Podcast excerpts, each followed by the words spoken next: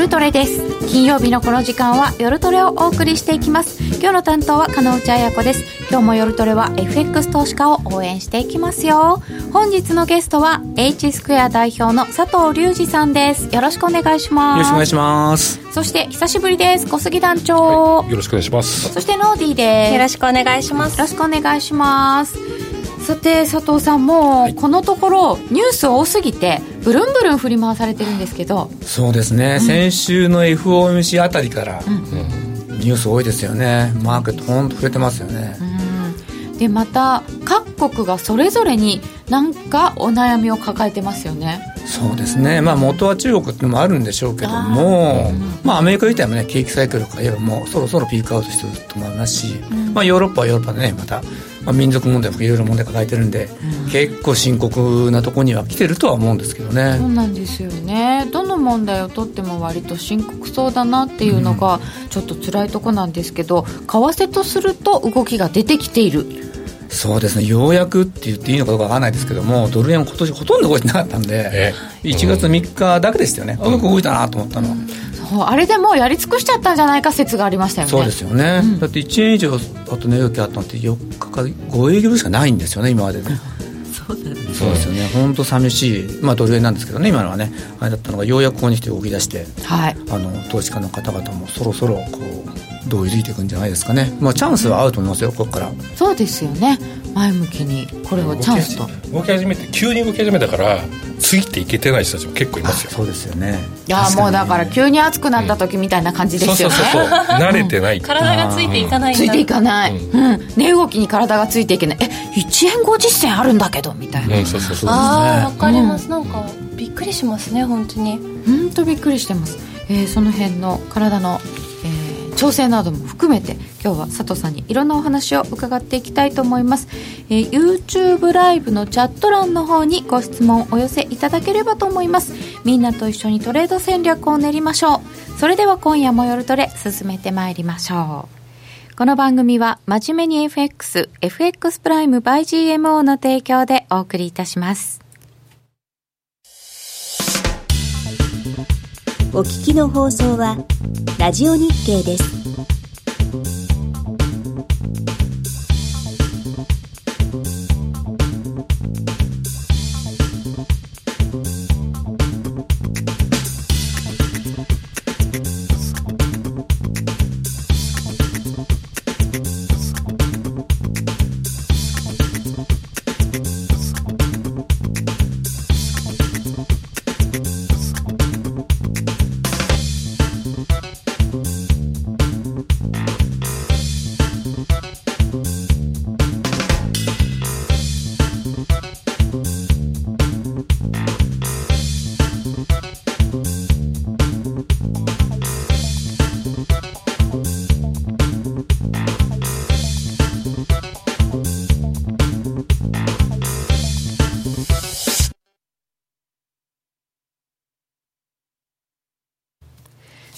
改めまして、佐藤隆二さんをゲストに迎えた今夜の夜トレ、話題満載でお送りしようと思っておりますが、まずここで、カナダが動きました。ね、コメントにいただいてますけど。カナダドルがすごい、ね、はい、雇用統計と、7月の新規雇用者数が予想1.25万人に対して、結果がマイナス2.42万人。すごい割で失業率が予想5.5前回5.5に対して結果が5.7%悪いんですね。カナダドル円が79.7377あちょっと開いてる、うん、結構落ちてますね。80.1ぐらいでしたね、発表の前が。そうですね、そうですね、40ポイント、50ポイントが、40ポイントぐらいですかね、ぐらい落ちてましたね。これも結構、まあ、まあ、指標悪いのは悪いんですけど、そこそこ動きましたね。まあ、カナダ結構軽いって、まあ、コモディティ通貨っていう側面もあるんで、うん、軽いんで、まあ、こういうのですけど、動きやすいですよね、うんうん、このところちょっと落ち気味でしたけどね。うん、そうですね、うんえー、こんなふうに指標でちょっと動きも出ているところドル円は105円の74銭近辺。5円台が結構続いてきちゃってますね。そうですね、うん、あの5円台の滞空時間っていうかな、はい、だいぶ長くなってきましたよね、はいうん今のところ5円の50が支持なんですけども、ちょっとここを抜けるのも時間の問題かなとは思うんですけどね。うん、おお、じゃあちょっとそのアメリカから先ほど話題がいっぱいっていうの FOMC あたりから2週ぐらいということですけど、ね、まず FOMC あたりから整理していただきたいと思います。ちょっとじゃあ値動きを FOMC あたりから見てみましょうか。はい。えー、と今あの YouTube のこれから多分画像出てくると思うんですけど、はい、FOMC に関して言うと、うん、0.25%の利下げこれで予想通りでしたよね、うん、でコメントを聞いてもその長期的なその利下げのスタートではないということで、うん、あくまで予防的措置って。と、はい、いうことであの一瞬このなんていうのかな円安方向には触れたんですけども、はい、この日急円は抜けなかったんですよね、抜けなかった、うん、でも落ちてきた。で引けが多分8の80ぐらいだったと思うんですよ、うんうん、でこれあ面白くなかったのが多分ニューヨークでアメリカでだと思うんですけど行きたかった、ね、行きたかったんですよ、うん、まあその前からちょっと上げてきてたんで、うんうん、でまあそれまでずっと急円が壁になっててこれブレイクすれば走るんじゃないかっていう思惑もあったはずなんですよね、でまあ東京時間に仕掛けてまあ、9の、えー、3号ぐらいかな、4までいかなかったと思うんですけど、そこまでつけたんですけど、ここで力つけちゃうんですよね、もう戻り売り結構あって、で、東京時間に、えー、今度9円割ってきて、でも8の80あたりで、ニューヨークのその、この東京の午前中に買いで仕掛けた連中が投げ始めたんですよ。でそこから売り上げ加速してってちょうどこの日ニューヨークに入ってくると今度 ISM が悪かったんですよね、これが悪かったですね。悪かったですね。これちょっと後でまたグラフをお見せしますけども、で8円ぐらいまで来てで8円抜けたあたりでトランプさんが第4弾の来ましたね。来ましたね、トランプを炸裂と。いうことで一気に7円台に突っ込んでいくというとこでしたね。じゃあこれトランプ法炸裂する前にちょっと地ならしはできちゃってた感じですか？そうですね。トランプ法がまあ、まあ、とどめの一発っていう形で、うん、まあその前にちょっともう上値が見えちゃったなって感じだったんですよね、うん、9円の前半もここがとりあえず、ここは相当のことないと抜けないとって形になってて、はい、で、仕掛けた方々がもう一回手締まいに動いたと。うんうん、で、ISM が悪くて、こういう状況になったんで、やっぱりドル円っていうのはこう下方向でね見てる方が多いのかなっていうのが分かるような相場でしたね、うん、なんか午前中にちょっと上がったのなんでだろうと思ってたんですけどニューヨーク勢の仕掛けそうですね、はい、こういう時間にあることもよくあるんですか、あのーよくあります、正直言うと、あのまあ、西海岸の方とかだったら全然仕掛けられる時間ですし、ニューヨークの残ってる、まあ、居残り組っていうのかな、結構仕掛けでやすってくるんですよ。で、東京時間のまず朝方7時台と一緒にマーケット薄い、ここが一つ仕掛けやすい時間帯と、はい。あと、中値ですよね、はい。はい、中値に向けて、まあ、ドル需要があるときっていうのは、そこに上にこう乗っけてあげるというか、提灯をつけてあげるわけですよ、要は。なるほどそこでブレイクさせていくっていうやり方はよくありますよね。あの正直言って本邦税は今そんなにリスク取れないはずなんで日本税がここの時間で仕掛けるっていうのはない、もしここで日本の買いで上がるとは実需だ,、だけだと思います、で今回こんだけしつこく買ってたんでこれは多分ニューヨーク税じゃないですかね。よく CTA が出てくる時間、ね、そうですね。おっしゃるとりですね、そうするとまあちょっと仕掛け的な動きが出たりするわけですね、はいでこの、まあ、トランプさんのとどめの一発でここまで来ました。そうですね。でこの後がまあさすがにこのここで株がねちょっと下がってきちゃったんですよね、うん、でトランプさんまずいと思ったのかあの、新たな関税の延期や中止についてはオープンだまたツイートしてこれちょっと戻ったんですよ、これが7の30ぐらいなんですけど、このツイートに対してマーケットはすぐ叩きにいってるんで、うんああそうですね。非常にこれ短かったんですよ、この戻りって。50銭ぐらい戻ったんですけど、これ叩いちゃってるんで。ひげだひげそうなんですね。だから、うん、マーケットは完全に下方向で攻めるぞという意思が感じられるっていうか、まあ、そういうふうに見ましたね、この動きからもあどっち行きたいのね、っていうのが分かってくる、結局今まで一生懸命ニューヨークで買っててそれがどんどんどんどん投げさせてる状況になっちゃったんですよね、うんそして出てきたのが人民元ですよね。人民ですよね。これがね、うん、設定を7元超えたっていうことで、もう中国もちょっと対アメリカ厳しくなるぞと。今までどっちかと中国はまあ、トランプさんが強硬な姿勢に対して、中国の方がちょっとかなんていうの融和的な部分があったと思うんですけど、うん、ちょっとね、先週あたりから急に厳しくなってきたなっていう。4段出てから変わりましたよねすって変わりましたねで中国に関して言うとあの今年確か共産党70周年記念かなんかですよね。それがあるんであのなうち的にも非常に強い中国を共産党を見せないといけないなってのが出てくるでしょうね、こういう川崎は。あそうか、これからまだそうなんですね。そうですね。で中国が直近で落としどころを探すとしたら、うん、APEC。APEC でトランプさんと会うことになると思うので、そこに落としどころを探す、でも確か APEC って10月、11月かな、ぐらいだったと思うので、先ですね。そうなんですよ。うんまだちょっと直近のところはなさそうな感じなので、感じがしますね。攻めちゃうんですかね。攻めちゃいますね。うんそうすると今度アメリカはね、中国はあの為替捜査国と指定しちゃうと、財務省がね、これで5の50、うん。まあ、今、安値がぐらいのところなんですけども、もっといくかなと思ったんですけどね、そうですね、ここがね、硬いですね、うん、でこの後もう一回、7日の日にもこうやるんですけども、はい、ここも硬いやかったんですよね。これ105円の50って何かいるんですか？僕なんかいるんだと思うんですよ正直言うと。いそうですよね、おかしいですよね。もうなんかでちょっと皆さんさしてほしいんですけどもあの非常に、まあ、相当な買いが入ってたと思うのでまあそういう方々というか大きな、大きなところが政府系。政府系ですよね、いわゆる G なんとかって、そういうのが何かやってるでしょうね。察してほしいをどんどん言ってしまう私たちでこんな感じの動きになっているということですね。そうですね、為替捜査国で指定されて日本もなんか指定されそうだからなんかそういうことってやりづらくないですか？やりづらいはずなんですけどね。うんなので介入はできないのでそっちからっていうことなんですか、まあね。うん、っていうことなんですかね。ね。多分これ5円の50抜けてくるとあの年初の1月3日のやつは4円のまあこれ、うん、まあ、会社に違いますけど、まあ、4円台が多いですよね。ですよね。4円台ですね、ってことは節目の5円割れるわけじゃないですか、うん、ここは走ると思うんですよね。だからそれが怖いんじゃないですかね。ああここ超えちゃうとちょっと走るかなとでここ1週間で3回ぐらいやってますね、うん、うん、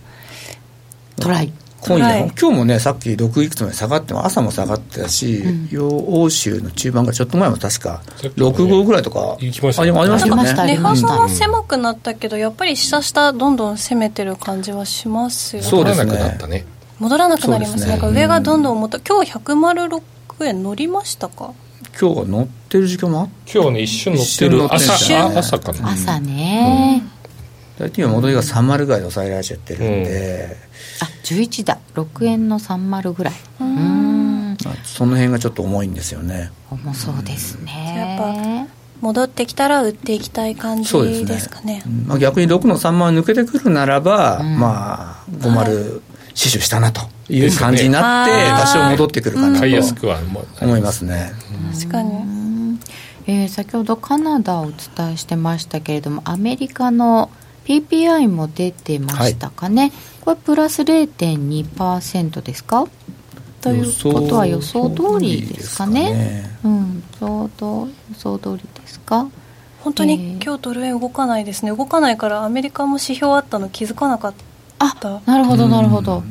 カナダの方が目立っちゃいましたかね。その分黒線が落ちてるよね、うん、ですね、うん、これがねこれがね今70ぐらいですか。どんぐらいです。か、ね、今、はい、そうです105円70 374です。ただその前あのカナダが発表前が80とかって言ってたと思うんで、うん、クロス線に抑えちゃったんだと思うんですよね。影響を受けちゃいますよねさてではこの中にありましたところからまずはアメリカの景気は一体本当はどうなの、ね、っていうところから佐藤さん教えてください、はい、じゃあ先ほどちょっと ISM の話が出たのでちょっと ISM はどんな感じになってるかと見てみようと思うんですけども、はい、まあ、直近の数字はあの制度業51.2、はい、えー、サービス業53.7なんですけどこれともに、えー、2016年8月以来の低水準下がってきたなという感じですよね。だってカツカツじゃないですか50そうですね。あの景況感の分かれ目ってところも随分下がってきてるんで、うん、まあ、そういう意味ではあの利下げの正当性っていうのは、うん、もうあんのかなという気はしますよね、そうですね。確かにあの雇用に関して言うとまあいいんですけどもまあでも今3.7でしたよね。だから3.6が一番直近一番いい数字なんですけどちょっとずつこう悪化してきてる感じもあるので、うん、まあ、予防的という意味での利下げはありなんでしょうね、うん、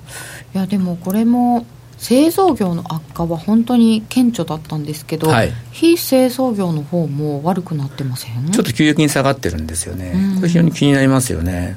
なんか下がり方が尋常じゃないですよね。ですよね。気になるっていうのはどんな感じで気になるんでしょう、うん、あのアメリカって結構サービス業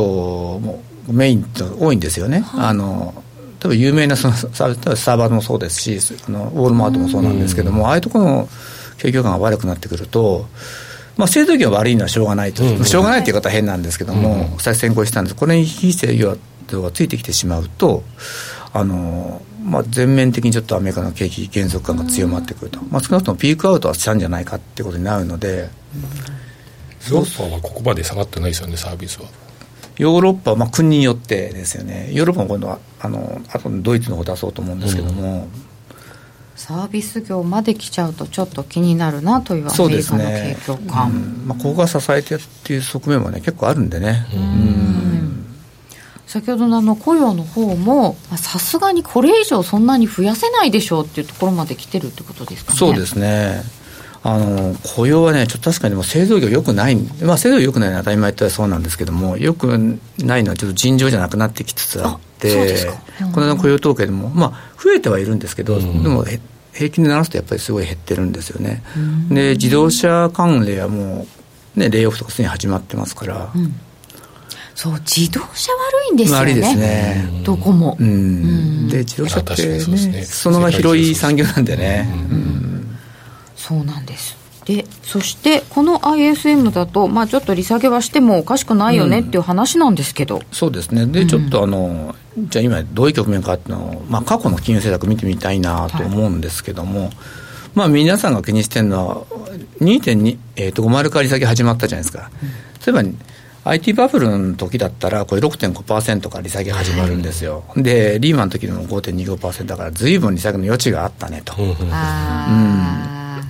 で今回2.5からなんで随分もう余地があんまないんじゃないの？って気になさってるでしょうね。知らない。そうなんですよね、そうですよね、まあだからもともと低金利になってるところでまた利下げをする。その前にだからこう、ちょっとでものりしろをつけたくて正常化正常化って言ってたわけですよね。そうですね。うん。でもえー、6月の23日だったかな、あのパウベルさん講演で、はい、あの非伝統的なことがね、政策がもう非伝統的ではなくなるって言ってましたんで、うん、だからもう低成長っていうのが当たり前になってくるのかなと、まあ、当然そうすると利下げ幅ってなれ少ないですよね、うん、で次にできるのはやっぱり緩和、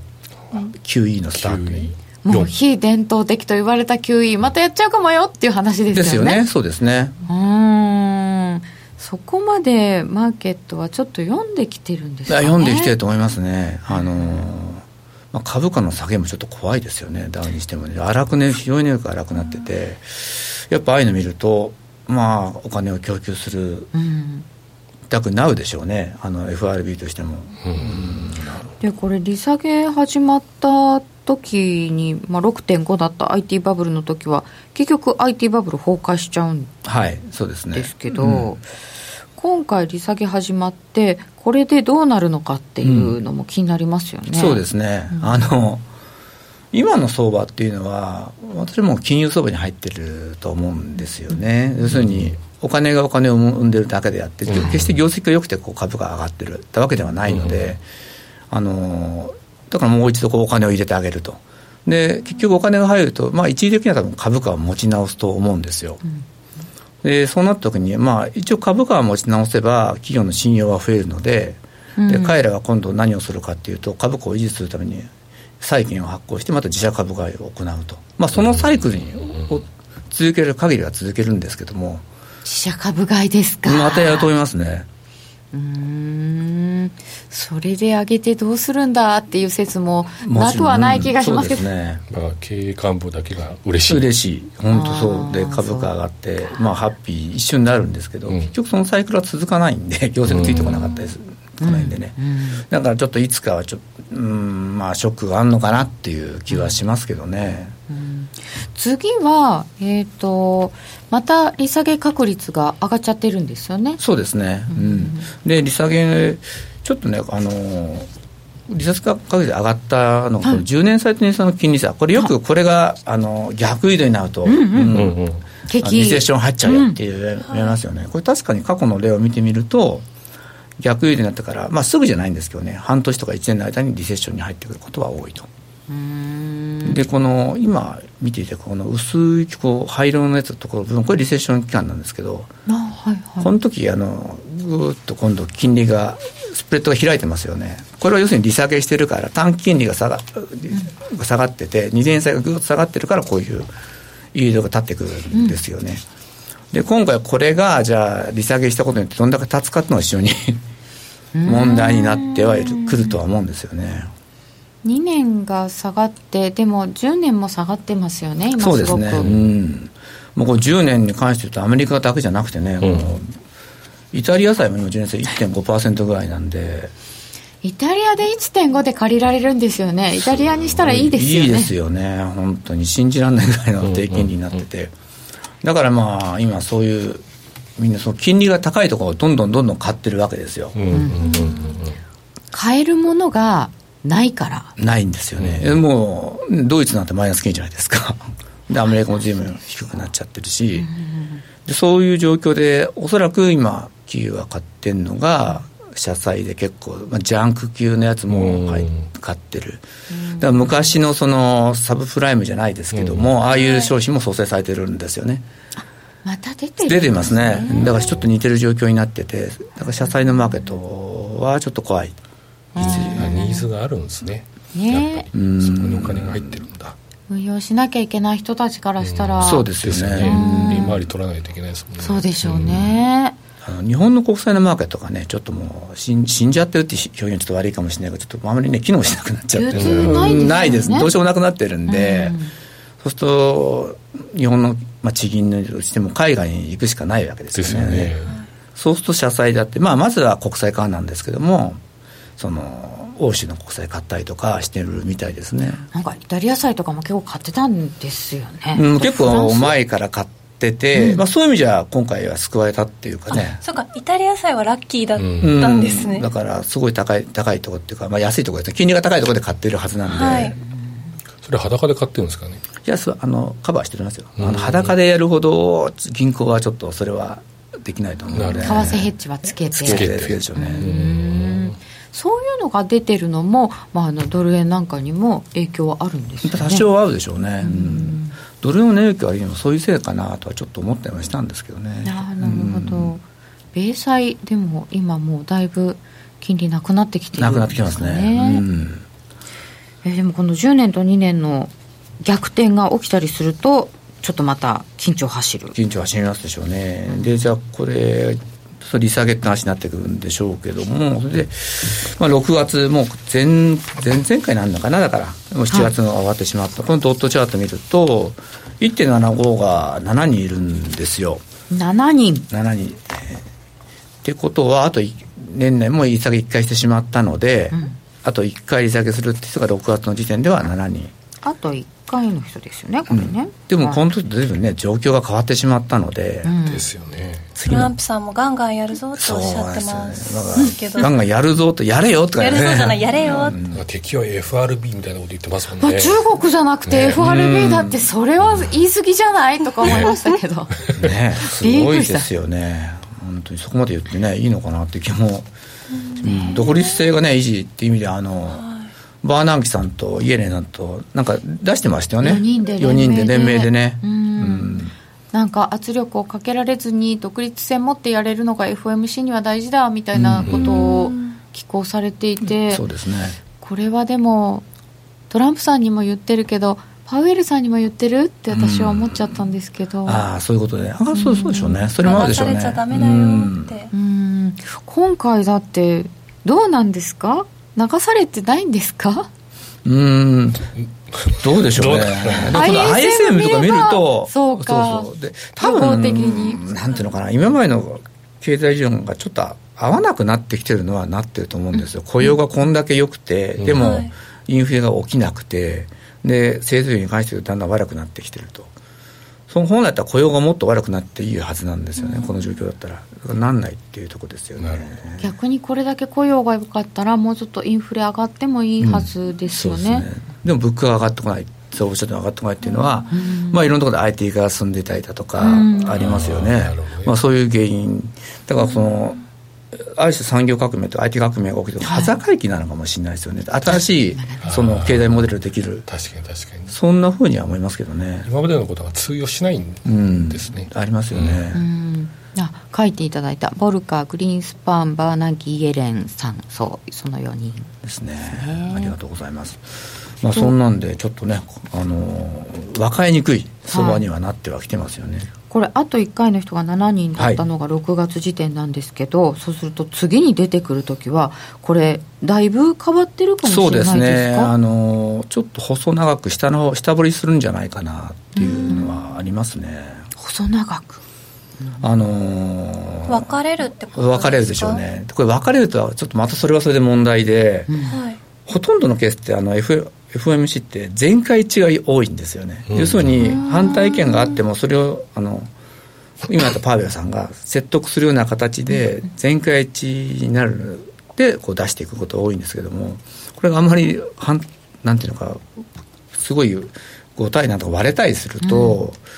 その割れることによってパウエルさんの信任がどうなんだって突っ込まれてくるんですよねそうすると任期を全うできるかどうかっていう議論に今度なってきてしまうのでだからパウエルさんが例えば利下げをそんなしないんだったらそんだけきちんとメンバーを説得しないといけない、うんうん、なってくるんですよね。それでなくてもなんかちょっとクビにしちゃうぞって言ってる人がいる中で、ね。うん、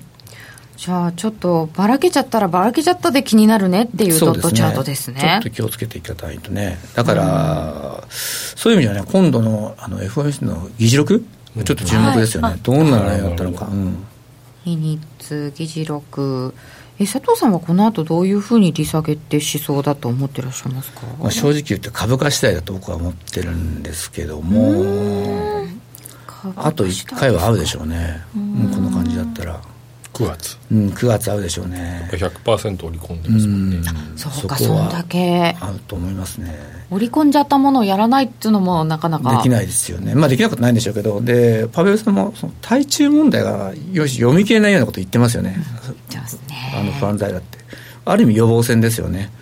だから中国、米中関係こんなになってしまったら、利下げをしてたら得ないというような理屈からいくことも可能かなと。ああ、不透明すぎるから。うん、なんとなく理由は理由はね、うん、確かに。利上げしなかった時もそういう対外的な関係だったり中チャイナショックがあるからっていうので利上げしなかったですもんね今まで。そうですね。過去に。も、うん、ってことはそういうのは原因で利下げっていうのも全然 OK ってこと？でしょうね。うん。9月利下げ織り込まれきって通貨は反応しないかな？利下げ2.0.25だとあんましないでしょうね、この間のだからえー、7月末のやつと同じような感じな反応じゃないですかね、あそこも無風でしたね。無風でしたね。えー、そんな感じのドットチャートを見せていただきました。でそうですね。それでこのちょっと、えー、10年債とドルにどんな感じになってるのか一応確認しておきたいんですけども、うんはい、やっぱり10年債下がってくるとねドル円もこうダラダラダラという感じですよね、うん、これ割と整合性取れてるってことですよね？うん、まあ、ただこれを見ながらトレードするのはなかなか難しいんですけども、結果論になってしまうので。うでね、うん、確かに。ただ、まあ、やっぱりこの金利がダウントレンド合う時っていうのは、ドル円やっぱ上がりにくいので、その大きい流れ取るっていうふうに考えるんだったら、やっぱ戻ったとかとかね、うん、例えばあの、から円安方向にするときは、そのポジションを5ぐらいにして下突っ込む時はちょっと7とか8にするとかそのポジションの大きさを調整すればいいと思うんですよ、はいはいはい、トレンドに合わせた方でね。確かに確かに。そうですね、うん、こっち軽めにしてっていうのは、ね。うん、まあ、トレンドはもう出ちゃってるってことですね。そうですね、うん。10年債でも水曜日の夜ですか？ガンガン下がってるの見てる時は怖くてこれはドル円も売るかなって思いましたね。そうそうですね株とかもねもうあのちょっと下がってもあんま反応しなかったんですよねあの時ねドル円はね、うんうん、そう。株価とかに比べるとドル円の持ちだけが異様に良かったですよね、うん、それでちょっと思ったのがちょっと前前後しちゃうんですけども最初に見てたチャートであのえー、ことかな。これであのショートスクイーズって書いてあると思うんですけどこれ株がね上がってたんですけど上がってて、であのでだからドル円が反発したみたいな、あれもあるんですけど、うん、でもその前、株が下がってもドル円反発あの反応しなかったじゃないですか。と、うん、いうことで、多分この7円の戻りっていうのは、ショートスクイーズ、要するに、ガーッと下がったんで、買い方が多分5の50割れないと踏んで、かなんていうのかな、まあ、要するに買ってきたんですね、それで投げさせて、7円台まで持ってった。っていうことだと思うんです6円台で止まるかなと思ったら7円台までピュッていっちゃったんで、うん、これもう意外に戻んなと思って多分あそこ掴んだ人たち結構いいると思うんですよ、ね、ロングで。ああいっちゃいましたかね。踏み上げってやつ。踏み上げです。これだから。ギューってやられたってやつですよね、うん、そうですね。多分あんなに戻ると多分みんな思ってなかった思ってないですよね、うん、すごいひげになっちゃったんですけども、こういう時意外と戻るんですね、あのーそうですね、ちょっとこれね、なかなか言いにくいんですけど、はい、この相場って今ね、変にストップロスを置くとやられちゃうんですあやられますね、あでも、でも、でも、ああ、難しいですね。そう難しい。そうそうそうでうん、あごめんどうぞどうぞいいですよ。いや今週めちゃくちゃトレードしてたんですけどあのストップロスをもうものすごく近くに置いて一回切り替えちゃうかあるいはなんかもうななんて言うんでしょう。本当に今までみたいに2 3 0ピップスぐらいのところに置いとったり置いとったりだってもう。置いと,、置いとって？あのすごい短くしてスパンを短くししないとなんか行ってこいでやられちゃうので、うん。うん、怖い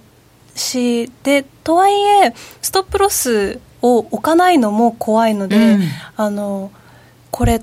やりづらいなってどうしたらいいんですか？あの そうですね。それちょっとこのチャートも7の30ってこれ書いたと思うんですけど、はい、僕ここはちょっとまあ6の30抜けで結構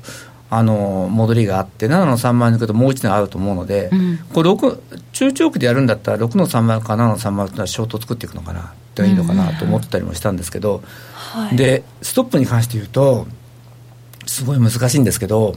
今なショートスクイズが起きるってことはもうかなり相場としては値動きが良くなってることなんですよね。でこういう時、まあ、僕が考えてるのはあの値幅で取ることを考えるん。ですよ。うん、で値幅。だから今例えば50銭ぐらいで利益を取ろうと思ってるんだったら、もっと70、80取れるんですよ。ね、大きくなってるから。そうです、ね、その代わり、レバレッジを下げる。だからいつも取引量を落とす。うんようにするとあのストップロスが今までちょっと幅を持たせられるじゃないですか。そうか。そういうふうに。ポジションを下げて値幅。うん、だってそうですよね、今までも1か月ぐらいずっと同じところにいたのが、うん、1日でこんだけ動くんだから、ね、小さいポジションで、そんだけ取れるんですよね。取れるんですよね、うん、こう高安ってどれだけ見てると、そんなデータないけど、延べですっげえ動いてる。パンパンパンパンって言ってるから、延べ。延べで見ていくと。こう水曜日木曜日ぐらいまで延べで結構動いてたからうまくやれば結構積み上がっていくんですよね。それだから逆いくと延べで大変なことになりますよね。そうそうそう、うん、全部往復でやられてるっていう。うん、うん。上がるにしても下がるにしてもストップを買ってから反転するから損切り入れてると切られた後戻る。そうなん。ですよねまあ、トレンドとしてはこれ今のところ下の方でいいかなと思うんですよ。だからその戻った時にストップ引っかかると思うんですけどだからそのレバレッジを抑えるとかそもそものオーダーをちょっと上の方にね置いといてこの戻りながらってところに仕掛ける。でとかなんかちょっとこう突っ込んで売るっていうのはこの相場はちょっとやんない今やんないのかでしょうねツッコミ売りは5円台の売りって嫌ですよね嫌ですね。ちょっと嫌ですね。ちょっとね。だからまだね。なんか上がってこないから5円台売ってみたいなと思うけど、多分売るとやられちゃうみたいな、うん。なんか確認したら売りたいかな。そうするとこの50割れたらってとこ一つはでしょうね。案外走んなかったりするんですけどね。今年はそれ結構ありましたね。ありますね。今年はすごい多いからそれにこうなみんな慣れてないから、なかなかできないがゆえに来週前半日本お盆入るじゃないですか。怖いっすよね。怖いですね。動いちゃったらもう、怖いですね。そうそう。来週注意ですね、うん。ですね。今の相場ニューヨークの夜っていうかこっちの朝3時頃かから動くんですよ。動きますよね。あれなんでですか？あの時間帯仕掛けてるんですよね。あの3時ぐらい3時から6時の間ってすごい寝起きよくて。今日の朝もめっちゃあれですね。めて一番よく寝られる。一番よくね。なんか寝て起きると同じぐらいのあのラインにいてあ、寝寝た時と起きた時と値段一緒なんですけどめちゃくちゃ下がって上がった後みたいなことがよくあってこれは誰かがやってるって。終値だけ見るとね平穏な一日であったかのように、あったかのような嘘ですよっていうのがありますね、えっとそんな動きを見ているとこれポジション偏ってたりはでも今しないんですよね。そうですね。あのちょっと CFTC の、まあ、あくまで先物の世界なんで参考程度に見ていただきたいんですけども、はい、まだ先週の段階ではドル円実はネットショットなんですよね。円安方面おそらくもうロングに変わってるとは思うんですけども、うんうん、これから攻めれるってことですよね。だから。そっか。まだここから積み上げていけるんですよね。そうです。今までずっとあのドル円のショートでやってたんで先物世界だったので、うん、ドル円売ってればよかったと、はい。うん。まあ、金利もつくし、うん、それがちょっと世界がこれで変わってきたかなという感じなんで、うん、まずその新しく相場が出来たてっていうのかな、うん、だからこれから下が始まるのかなという気もしますね。なるほどね出来たてなんですねまだ。うわーと思いましたけど、そうですよね、2年半動いてなくて動き出したんですよね。そうなんですよね。で、実際直近で見ても5月31日からずっと、ニューヨークって107円と108円しかなかったわけじゃないですか、はい、2か月近くね、うん、やっと動いたんですよ、だから。これから他の通貨やってた人たちがドル円にやってくるかもしれないそうですね、うん、可能性はあるでしょうね。月足錯覚持ち合い抜けるかもしれない、ね、抜けるかもしれないですね、え。ー、溜まってないってことはすごく走りはしないからじりじりじりじりいくっていうイメージだったりするんですかね？あのね、105円からしたって実はあんまポジションないと思うんですよね、うん、だから一回ストーンっていく可能性はあると思いますよ。でちょうどそうだな。あの先週、あ今週か、ニュージーランドが一回すごいな、利下げしましたよね、これで、はい、50だった、ですごい、親しげつけたじゃん、戻ったじゃないですか、あのチャートの形がドル円でも一回出てくるかなと思ってるんですけどね。おお、そっか、ストンといって、すごい勢いで戻して、そこまあ、そこは多少戻っていくんでしょうけど、でも流れとしては下方向で、はい、でドル円ってやっぱ少なくとも年間10円ぐらいが動く通貨なんで、そうすると、まあ今年112円台高値がありますから。102円、うん、割れて1円台。1円台。うん。あるかもしれない。なんか割と近く感じますね、うん、ここまで落ちてると、うん、まあ、それが多分あるから5円の5枚とか防衛してるのかなっていう気はするんですよね、これ5円割れてくると非常に嫌な感じスピード感が出てきそうなんでね、うん、ですよね。なんかドル円そこまでいっちゃうとクロス円他の通貨ニュージーとか国間めっちゃ美味しそうですね、うん、ああ惜しいでしょうね。例えばオージーだったらもう一回70円台そしたら69円台ユーロ円なら115円台とかね合うでしょうね。じゃあこの後そのその他通貨については詳しく伺ってまいります。ここでお知らせです FX プライム by GMO はスキャルピング大歓迎。FX プライム by GMO は調査機関の調べで調査対象 FX 会社の中で唯一約定拒否なし、スリッページなし。荒れ相場でも狙ったレートで滑らず約定し、お客様の思い通りの取引を実現します。レートが大きく滑って負けてしまったなどのご経験がある方は、ぜひ FX プライム by GMO のご利用を検討してください。FX プライム by GMO では数多くの勝ち組トレーダーが認める約定力でサクサクお取引いただけます。現在 FX プライム by GMO のホームページでは勝ち組トレーダーのインタビュー記事を公開中。勝ち組たちの取引手法を学びたいという方はぜひ真面目に FX で検索を。株式会社 FX プライムバイ GMO は関東財務局長金賞第259号の金融商品取引業者です。当社で取り扱う商品は価格の変動等により投資額以上の損失が発生することがあります。取引開始にあたっては契約締結前交付書面を熟読、ご理解いただいた上でご自身の判断にてお願いいたします。詳しくは契約締結前交付書面等をお読みください。お聞きの放送は、ラジオ日経です。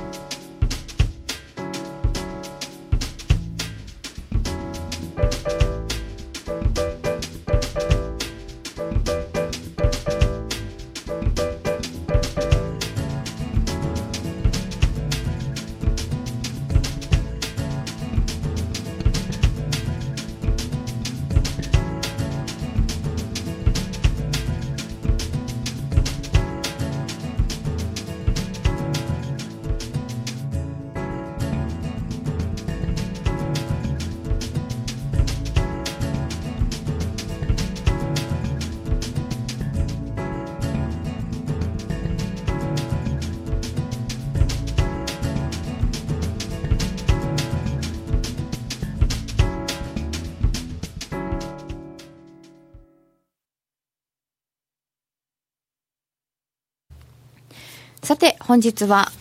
佐藤さんにお話を伺っております。えー、ドル円について伺ってまいりました。今晩105円の30銭ぐらいで終わったら月曜早朝すごそう。ああ、やだ3連休なのに、スクエアゼロからの新規でショート積み上がりそうなんですか？ここから積み上げていけるってことですよね。そうですね。あのー、割れたら入ってくるでしょうね。5円の駒とか。うんで、まあ戻っても、さっき言った7円の30ぐらいバックにショートを作っていってもありいいでしょうし、まあ、少なくとも今、売りの回転効いてると思うんですよ、これ。ですね。うんういちゃってますね。下は攻めやすいでしょうね。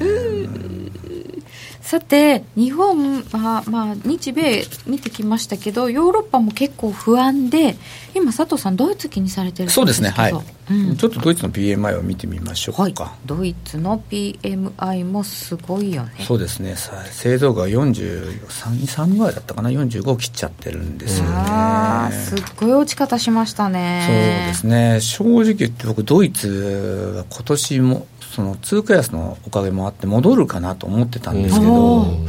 底なしの感じになっちゃいましたね。で、まあ、イタリアの問題もありますし、まあ、ユーロとかね、イタリアの問題もあるし、でメルケル、どういったらメルケルさんの求心力落ちてて、はい、なかなかドイツも厳しくなりましたよね。中国は、結局中国の貿易多いですからね、この国も。はいでも本当に最初はあのユーロ安の恩恵をもう一人で受けてるみたいに言われてましたよね、ユーロ落ちてももうそうはいかなくなった。いかなくなりました。ね、あとおそらく、まあ、ドイツ銀のこともあるので、あ、あのー、リスクは取れないと思うんですよ、ドイツの金融機関が今度。そうですね、うん、決算悪かったですし、ね、決算悪かったしね、うん、そうするとお金がなかなか回ってない状況になってきて、うん、新規投資なんか当然しにくいですから、製造業とはよくないですよね。ドイツ銀行ってどうなんですか？ドイツ銀行って僕がこの世界時ってすごい硬い銀行だったんですよ。本当に融資を中心にやってて、それが15 10年ぐらい15年ぐらい前かな、うん、アメリカの投資銀行みたいなことを始めたんですよ、ね、そこからおかしくなりましたね、うん今はこうリストラしてちょっと分割しても切り売りだな、みたいな感じになりましたよね。で決済的に昔の形に戻る。本当にきちんと融資をしていく、もう融資を商業銀行。に戻っていくってことですよね、ということはその道を進んでるってことはもしもな何かがあるあったらっていうのは今とこ考えなくてもいいんですかね。まあそれはちょっとね分かんないですけどね。ちょまあヨーロッパ難しいんですよね。難しいですね。あのドイツだけの問題じゃないって側面もあるんでね。そうですね、うん、でそのドイツはもう金利がそうですね、まあ、10年債がもう過去最低水準。今ちょうどここで見ていただけるかな、うんはい、今えー、とマイナス5.5%ぐらい。で0.55ぐらいなんですよマイナスね。0.5マイナスって聞くとすごくないですか？すごいですよ、うん、すごいですよね、うん、ほぼ一方的に下がってますからね、100円で買ったものが105円とか6円。ん？95円になる。あ逆か、うん、だって日本の、まあ、こう比べてどうか分かりませんけど預金金利が0.01ないとか言って言ってるのがマイナス0.5あるんですよ。びっくりしません？ねそれでも。てるとなくなっちゃうってことですね。金利だったら。金利だけだったらね。だからまあお金をどんどんまあ使うっていうかねあれするしかないんでしょうけどもさっき言ったようにこれで景気が回復してんならいいんですけどね、はい、決してそうでもさっきの PMI みたいな、あそっか。PMI 一回そ止まって戻るのかなと思ったらまた落ちちゃったんですよね、やっぱ中国大きいですか？ちょっと大きいですね。これでもこのユーロドルと見るとそんなに一緒ではないんですね。あのそうですね。結構ユーロって下げ渋ったんですよ、うん、1.1とこ割れないででこれあのまあ、今回ちょっと持ってこなかったんですけどアメリカとの金利差を見ても、はい、そんな連動があるわけでもないんですよね。うん、まああのドイツの10年債のマーケット自体が米ドルほど米アメリカの債券ほど大きくないっていうのも合うとは思うんですけどね、うんうん、ヨーロッパの債券はその問題がありそうですね。そうですね、うん。まあ、ちょっとマーケットがちっちゃいですよねさてそしてユーロドルはどうなのかというと。そうなんですね。これユーロドルが、はい、まあ、この間、えーと、と1.11の割れて10 24中途半端のとこなんですけどここまで下げてきたんですけど、これで次の安値は多分1.08台、うん、そこを狙っていくんじゃないかなと、うん、1.08台って何があるかとあの、えーと、マクロンさんが、第一次のあの大統領選で勝った時のギャップ開けとこなんですよね。はいはいはいはいはい。ギャップ開けましたよね。2017年の4月だったかな、マクロンさんって結構心配されてたんでしたっけ？ちゃんと出るまで。いや心配されてましたよ。あの 政党がそもそも自分の政党持ってなかったんで。そうだそうだ。言いました、うん、はいはい。確かに。でなんとかちゃんと出て、うん、でまあなんていうんですかね。その強硬派じゃなくてマクロンさんが勝ったってことでこの、まあ、フランスも EU の中に残ってあのこれまで通りやっていくっていうことでユーロがポンと入ってきたんですけどそうだ。ここに近づいてきたってことですね、うん、確かに。だってあの時はもうフランスまでポピュリズム政府になって、ユーロ出ちゃうかもぐらいな不安だったんですよ。そこに戻ってきちゃったってどういうことですかね。ねだから今マクロンさんも支持率非常に低いですよね。そうですね、うん、国内は人気ないですね。ねパリでね。暴動があったりとか大変だったですよねでまあここのギャップ埋めた後がその1.05なんですけど多分ここまで下がってくると、ドルインデックスがすごい上がるんですよ。あそうですね。っていうのはドルインデックスの構成要因の57%がユーロなんで、うん、で、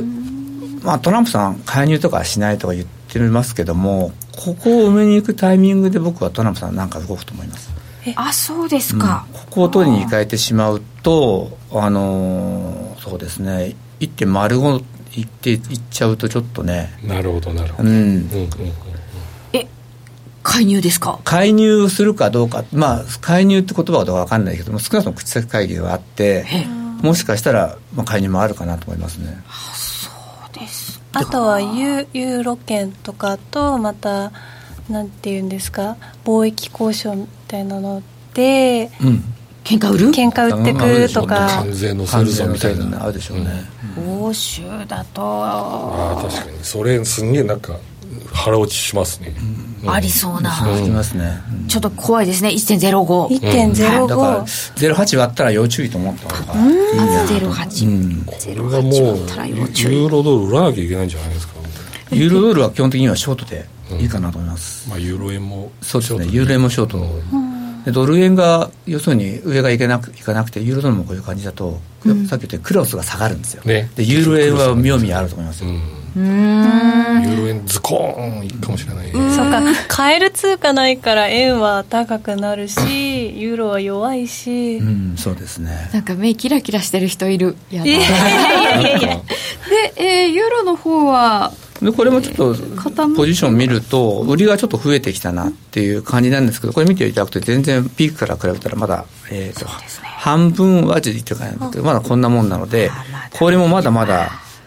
っていうのはこのユーロってさっきチャート見ても分かってます。結構し下げ絞ってたんですよね。だから積極的にショートが立たなかったんでこれもまだ余力はあるのかなと思いますね。怖い怖い。えー、そして足元でうわ動いてきたなと思ったのが5ドルなんですそうなんですよ。これがね非常に面白いなって思っちゃいけないのかな。あのまああのいろんなそのコントビューターによるんですけど、まあ、一部ではもう年初なんて安値を下抜いてしまってて、うん、66台っても突っ込んでるんで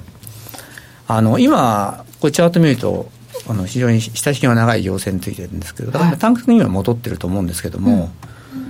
でここに来てねあの今日もそうだったんですけどあのローさんがあの、はい、条件が整えば非伝統的な措置もすると。非伝統的ですか？ついにお前もかって感じなんですけども。5ドルよお前もか。うん。でね、えー、この RBA あのローさんの聞いて思うのが、はい、ちょっと遅い対応が。あのこの2回連続利下げしたんですけどこれもウエストパックの方が先に言ってましたよね、利下げ2回するんじゃないかと。ですね、春先言ってましたよね。その時はあのローさんは、いや、けあのなんていうの、回復の兆しも合うとかおっしゃってて、うんはい、ちょっと、後手ごとに回る中銀っぽいなと、最近思うんですよ。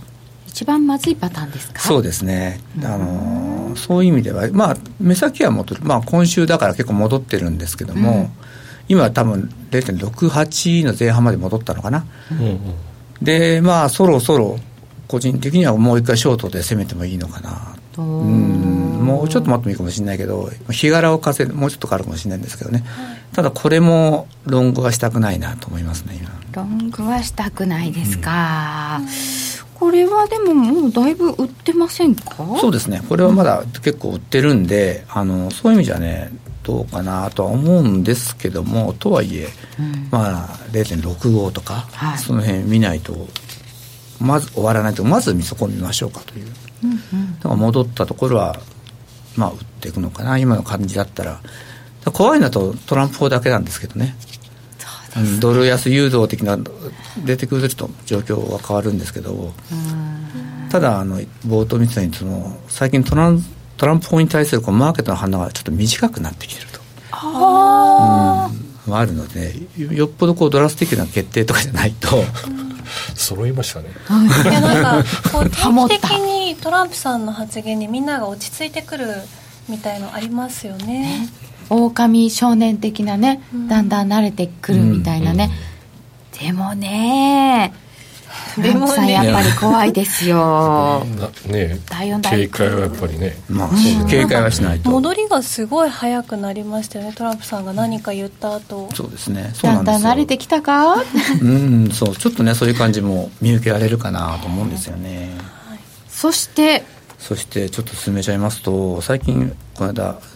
確か日経にも載りましたね。金が高値を取ったみたいな話ありましたよね。ちょっと金通貨からちょっと離れて金ですけど。で金上がってるんですよ。上がってますね。金が上がっててユーロが下がってるっていうことはどういうことかっていうのはちょっと今別にそのなんていうのかな。今ってことはユーロが売られてるわけですよね。ドルが買われてる。ここをちょっと注意しておいてほしいなと。金が上がってユーロ普通は金が上がってる時っていうのはえーと、ドルが下がってユーロが上がってる。上がってるってことですね、うん、うん、なのに今ユーロ下がってるのに金上がってる、うん、金は独自の材料ユーロも独自の材料で動いてて決してドルが中心になってドルが同行してるわけじゃないよっていうところなんですよね。なるほどなるほど、ユーロはユーロで売られている。ユーロはユーロの材料で売られてるってことですよね。金はやっぱりこうリスク回避ですか？いやあとねやっぱ緩和です。あそうか。金利なくなるんですもんね。そうです。あのここに ETF の売りって書いたこと書いてあるとかあると思うんですけどこれはあのバーナンクさんがもしにバーナンクショックってこれから引き締めやるぞって時に一斉に売られたところなんですよね、テーパータントラムとか言ったやつですそうです。ね、でテーパータントラム、うん、なんか感触感触相場の？市場の？緩和やめんのやだっていうダダコね。ダダコネはテーパータントラム。ですねだだこそうですね。感触だだこの方が分かりやすいですね。すいません。妙な日本語作っちゃいました。で今もでも結構そうですよね。緩和して緩和してそうですね。あのその状況が今の金の上昇を作ってるっていうところですね、まだでもその時より安いんですね。うんそうなんですよ。あの金に関して言うと、うん、あの要するにこの ETF の売りとかプロが売ってきたわけですよね、うん、でこの後買ったのがちょっと今日時給表は持ってきてないんですけど、はいジュエリーとかすごい増えたんですよ。この下の階っていうのはジュエリーとかあとバー。バーっていうかあの金貨。延べ棒とか金貨。とか。で誰が買ったかっていうとインドとか中国。なるほどなるほど。ちょっと前中国のあの四大銀行で金買いましたよね。今でも買えるんですけど要するにそこで中国はその人民に金を買わしてまあインド人は今まで食べて買えなかったのを買ってきた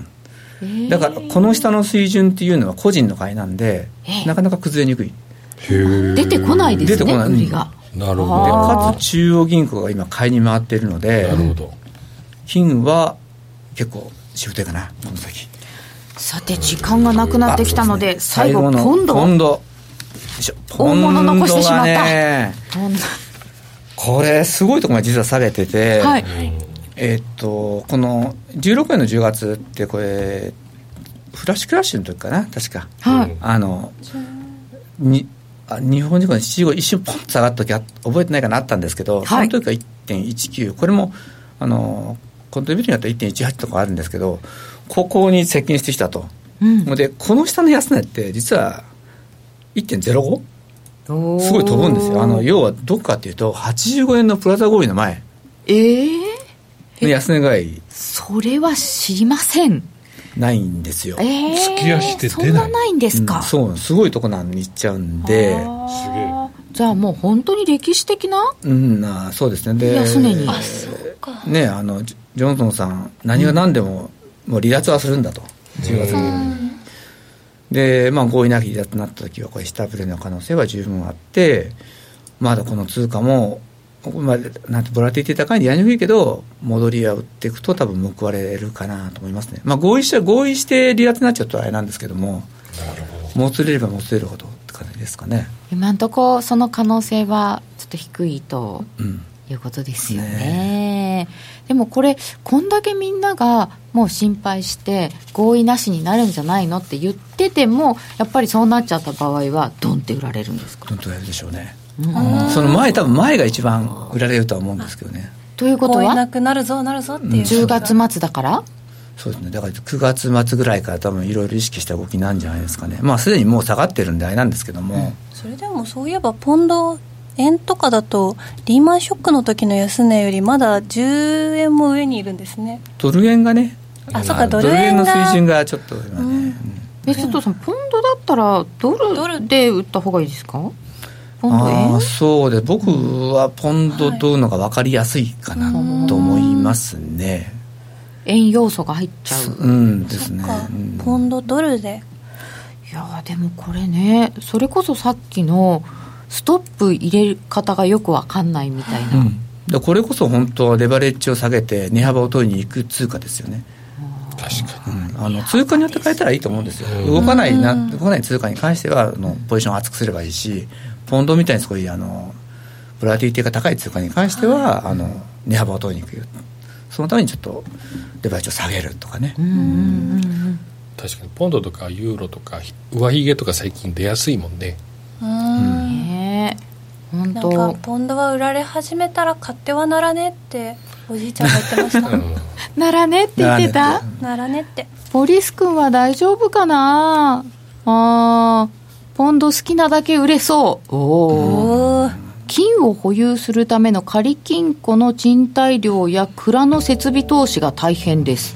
ええー。もう今日はさまざまな通貨について佐藤さんに伺ってまいりました。盛りだくさんでございました、えー、番組もそろそろお別れのお時間でございます。この後はユーストリーム延長戦でちょっとだけお楽しみください。ラジオの前の皆さんまた来週です。佐藤さんどうもありがとうございました。この番組は真面目に FXFX プライム by GMO の提供でお送りいたしました